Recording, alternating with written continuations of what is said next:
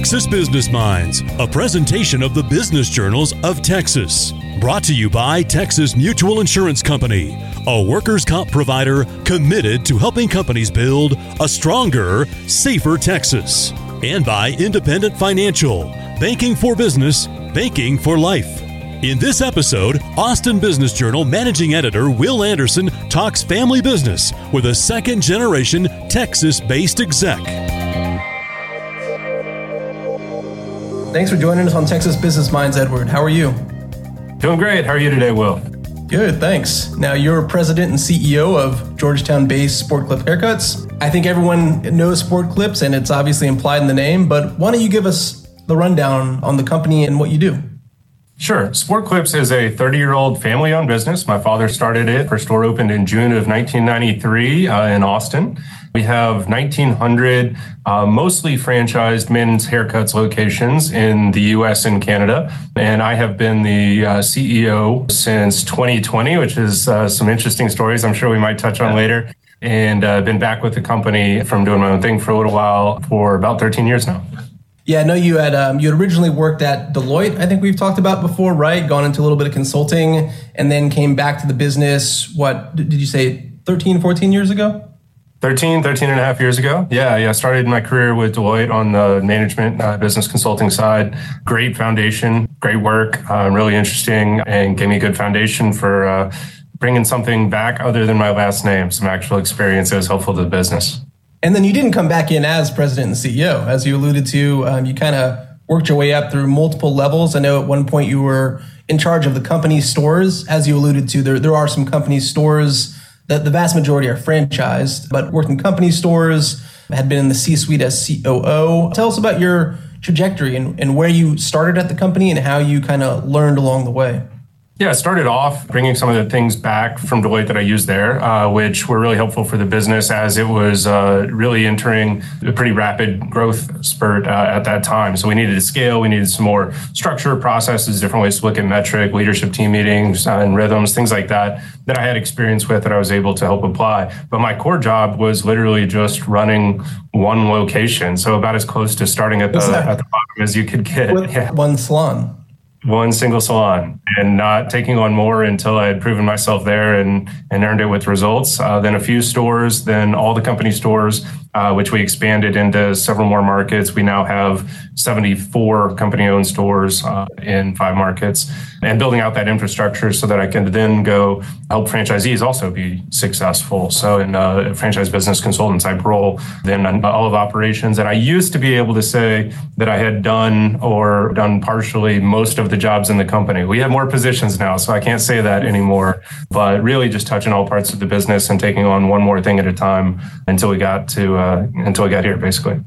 So I think when I spoke to you when you became CEO in 2020, it was around 1,800 stores. Now it's about 1,900. You said so. It grew in the past three years, uh, even coming out of the pandemic. It has grown slightly over the past three years, not at the same rate as we were growing uh, pre pandemic. The industry as a whole has contracted, actually.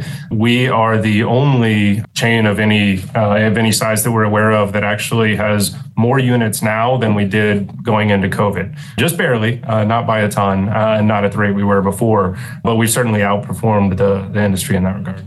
Well, take me through that because it was, uh, as you were saying, a difficult time to become a CEO of a business, 2020. Walk me through what the past few years have been like. And when the industry as a whole is contracting, and I know this because I, am in journalism and the industry as a whole is contracted, but Austin Business Journal ha- has grown, right? So give me a little bit of the insight on what it's been like to lead through this and the industry, how that's changed in the last few years.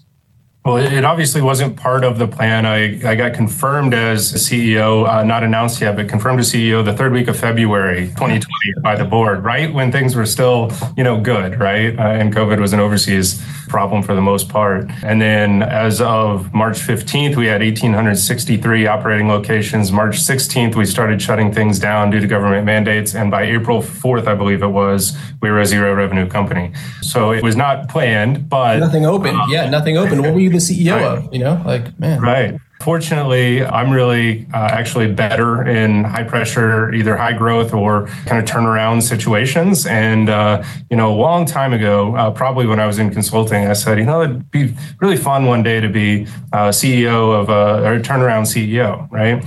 And then, of course, COVID happens. And I remembered that I had said that and thought, you know, I really meant turnaround of somebody else's company. I really didn't want to have to turn around my own. But uh, I think that that mindset and that high pressure orientation served us well. And we really just acted, I think, more quickly and aggressively and decisively than most organizations did, which was hard because of obviously the, the lack of information and constantly shifting landscape.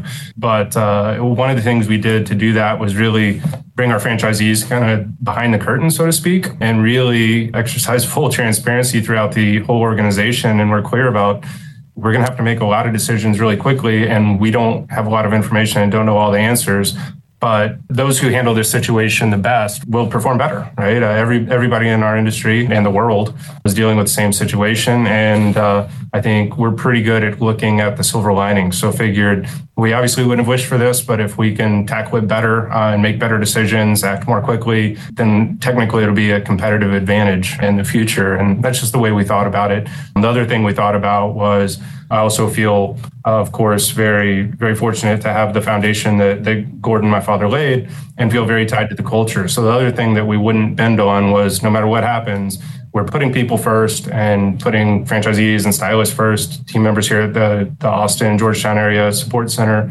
first. And no matter what happens, our culture will remain at the end of this, no matter what it costs. That was a good example you gave about increasing transparency. Maybe we can get into a few more of those, but I just want to drill down on like the point you're making. Like we, we all, well, not all became CEOs, but we all became kind of wartime managers during the pandemic. I mean, I know that's a, a cliche, but it was like everyone had the same adversity that we were all dealing with. And so as managers, as business leaders, there wasn't a lot of info to operate on. You're right. It was changing day by day and it, it was difficult. But in a lot of ways, I mean, think of the macroeconomic situation now. And there are some, some clouds and headwinds. And that experience during the pandemic, it showed a lot of people how you have to respond to a globe, you know, affecting uh, event like that. And that's that's good experience. Now, it was also a painful experience at times. Can you give me any more examples? Uh, like you're talking about increasing transparency, putting up the, you know, the ramparts, helping your franchisees out. Like, what did that look like? How did that look like as Sport Clips? Sure. One of our core tenants, uh, and and by the way, that experience makes everything happening right now feel like slow motion, right? So one of one of my challenges is kind of modulating that high pressure, uh, high speed, uh, high pace uh, style when things don't require it. But one of our other core tenants we said at the beginning of that crisis was keep cash at the store level. So a franchisor, our revenue is a percentage of franchisees store level revenue, right? So we get 6% uh, royalty of store level revenue. That's how we make our money. And so the first thing we did, or one of the first things we did, remember we shut down 1900 stores, almost 1900 stores in, in two and a half weeks. Before we had even shut down or before their stores had even shut down, we made the decision to start refunding uh, or not collecting royalties and fees that were you know legally due to us. That was our revenue in order to keep cash at store level. We didn't have any sort of projections on if we could afford it how long the crisis was going to last how long would we be a zero revenue. It was obvious at that time we were going to be a zero revenue company. How long would that last? Really no idea. But we knew if franchisees uh, had the funds and stores Uh, were well capitalized enough to reopen properly, then not only would we be eventually fine as a system and as a franchisor, but same concept, if we did it better than everybody else, then we would outperform the industry. And it's pretty unheard of for franchisors to do that. And we were really aggressive in doing that on ramp down and ramp up. So that's one example. That's exactly what, I'm, what I was looking for. Is like, you're literally like, nah, don't give us the money right now. You hold on to it. We don't know exactly what's going to happen. How long did that last? Depended greatly on the state. In certain states, Georgia, Texas, Idaho, Utah, a few others, we're talking a couple weeks. In other states like California, uh, it was the following August when we were fully open, I believe, permanently. The Bay Area specifically, I remember, I don't recall if it was July 4th day or maybe it was July 2nd or July 3rd of 2021 uh, when the Bay Area finally determined uh, every state was different in terms of whether the state or the county or the municipality was making the decision.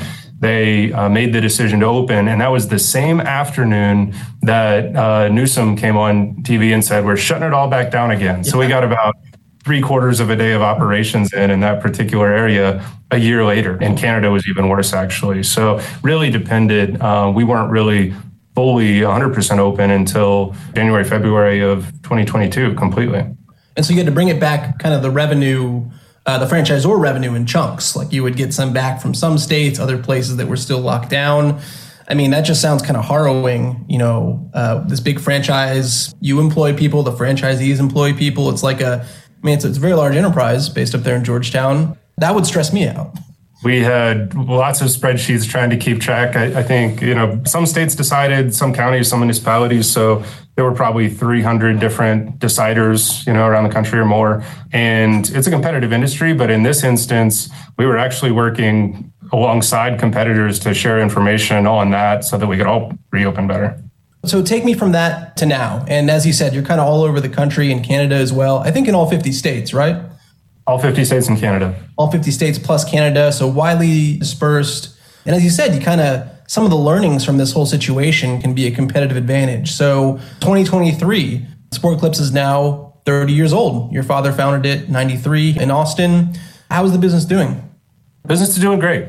Uh, we're back to actually a little bit above 2019 same store sales levels. So we've recovered from a sales perspective, actually a little bit better. We're doing it with uh, higher average ticket and uh, and a little bit fewer clients. So we're really focused on that client count growth. One of the biggest bottlenecks has been the labor disruption, for sure. So we're really heavily focused, as we always have been, but uh, but even more so now on the stylist. Getting we call it getting, keeping, and growing more amazing team members. And we're doing some really interesting things there that I definitely want to share with you before we're done here.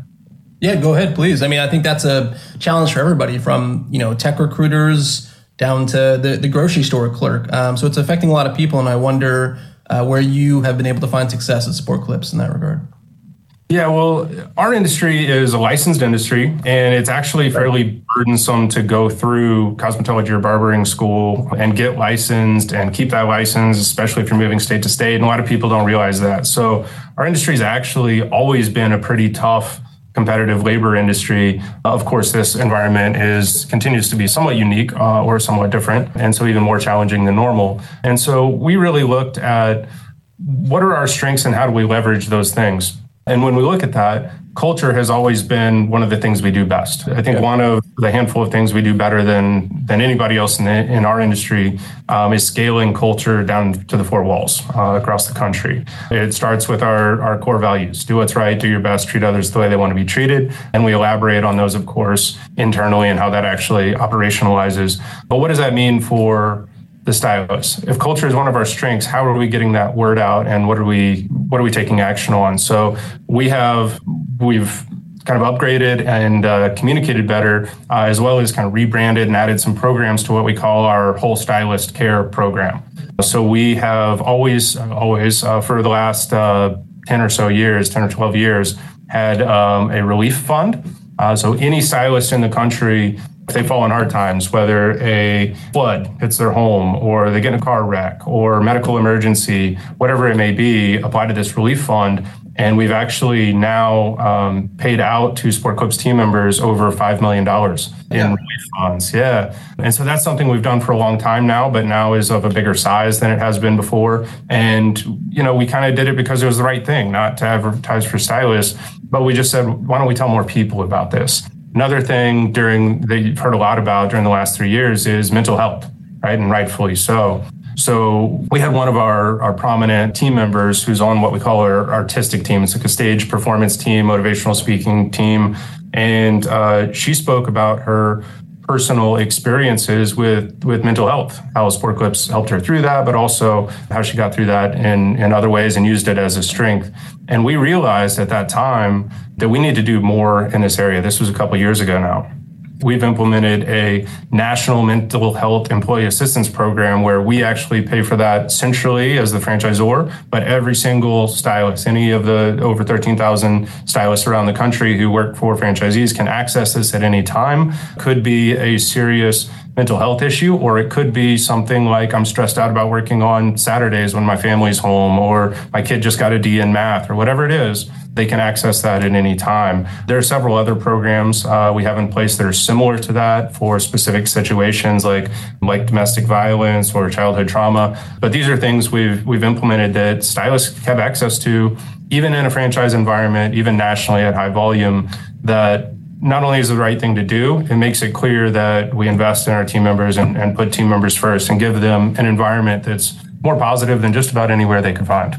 Oh, interesting. Yeah. So EAPs, right? Employee assistance. I think a lot of companies are are leaning into that as a way to provide resources. But yeah, you're you're as the franchisor doing it for the 1900 stores, the hundreds of franchisees out there. That's a resource that you guys then provide centrally, even though the employees are, you know, the employees of the franchisee, but you guys kind of have the backstop on that.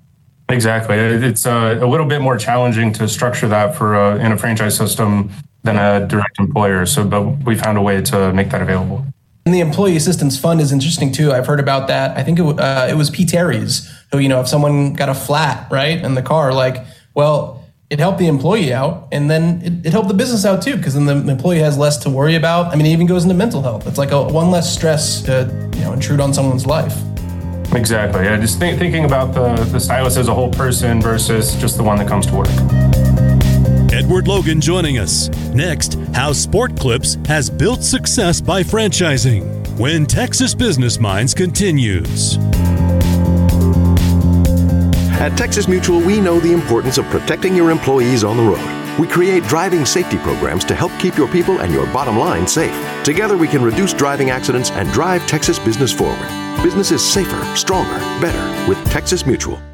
At Independent Financial, we know you work hard for your business. That's why we work hard for you. Ready to get down to business? Let's talk at ifinancial.com slash business. Independent Financial. Banking for business. Banking for life. What has it been like with franchisee relations? Because it is different, as you just said, you know, running a, a large franchise. There are corporate stores, Sport Clips corporates, locations.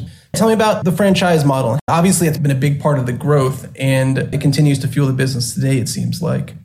It's a great model. It's a great win-win model where people can get into business for themselves, but with an existing structure and proven formula and a lot of support from us. We have one of the highest support ratios in in franchising. It's a really great model for scaling culture because you have that local owner versus you know large corporation, which is also a benefit in in our business and in our model. We have always had a, what we call an advisory council of franchisees. We've always had a great relationship through COVID, again, looking at the silver linings, that became even stronger because we really let them behind the scenes. And a lot of people talk about great communication and change management. But what we did was actually pure collaboration. We made those decisions together. And really, from a culture perspective, the way we thought about it was if you thought we had a strong culture before, wait till we show what we do when it actually costs something, right? When, when things get tough. And so we really have a great relationship and worked together over the last three years, have a stronger relationship than we ever have. But the essence of that, really, they did, you know, come here to get into business. And so using all these opportunities to make sure we continue to evolve and refine and improve unit level economics. Because if stores are healthy, if there's healthy unit level economics at store level and healthy culture at store level, everything else almost takes care of itself. What do you do to, to work with franchisees on that kind of stuff and the unit level economics around uh, labor, which has been challenging, inflation, which is eating into to everybody's you know bottom line right now? What kind of support does that look like? Uh, the benefit of a large system is we have a lot of data. So when even just a handful of stores somewhere in the country change their pricing, we look at the effect on client flow uh, and figure out that demand elasticity, right? And so we have a lot of internal data. We also leverage outside experts. We're actually about to start a big data study with KPMG around exactly that uh, optimal pricing down to the store level. Are you too high, too low? What difference does that make to your client count? When can you expect to see results if you change it, et cetera? And so we really leverage outside resources to do things that exceed, you know, what we could do internally, which happens sometimes. And all that's built. And speaking of labor changes, same thing with with uh, compensation, making sure that we help franchisees stay competitive. Uh, we encourage top of market based compensation for for uh, comparable salons and barbershops, which a large uh, percentage of our, our, franchisees do have best in market based compensation and aggressive commission plans, but helping optimize that against uh, how you offset that with pricing and how you pass price increases along to the team member while still keeping your margins healthy. So we do a lot around that, and we also benchmark uh, franchisee financials internally with uh, with an internal system we use, uh, and keeping an eye on all those moving parts so that we can, you know, kind of do all those things at the same time and, and keep stores healthy. Right, that is foundational to the business. How much do you charge?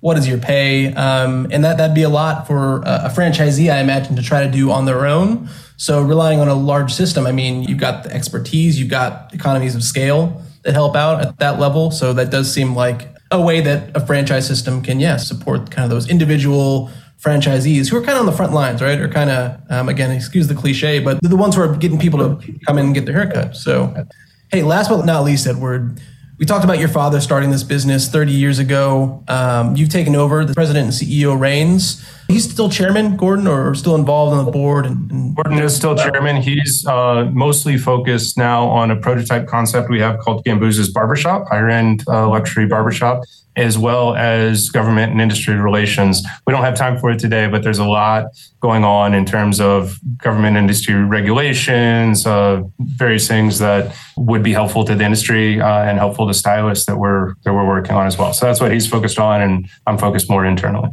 What's your advice for others on the succession? And, and you've had a few years of it now. Um, tell us how it's worked out.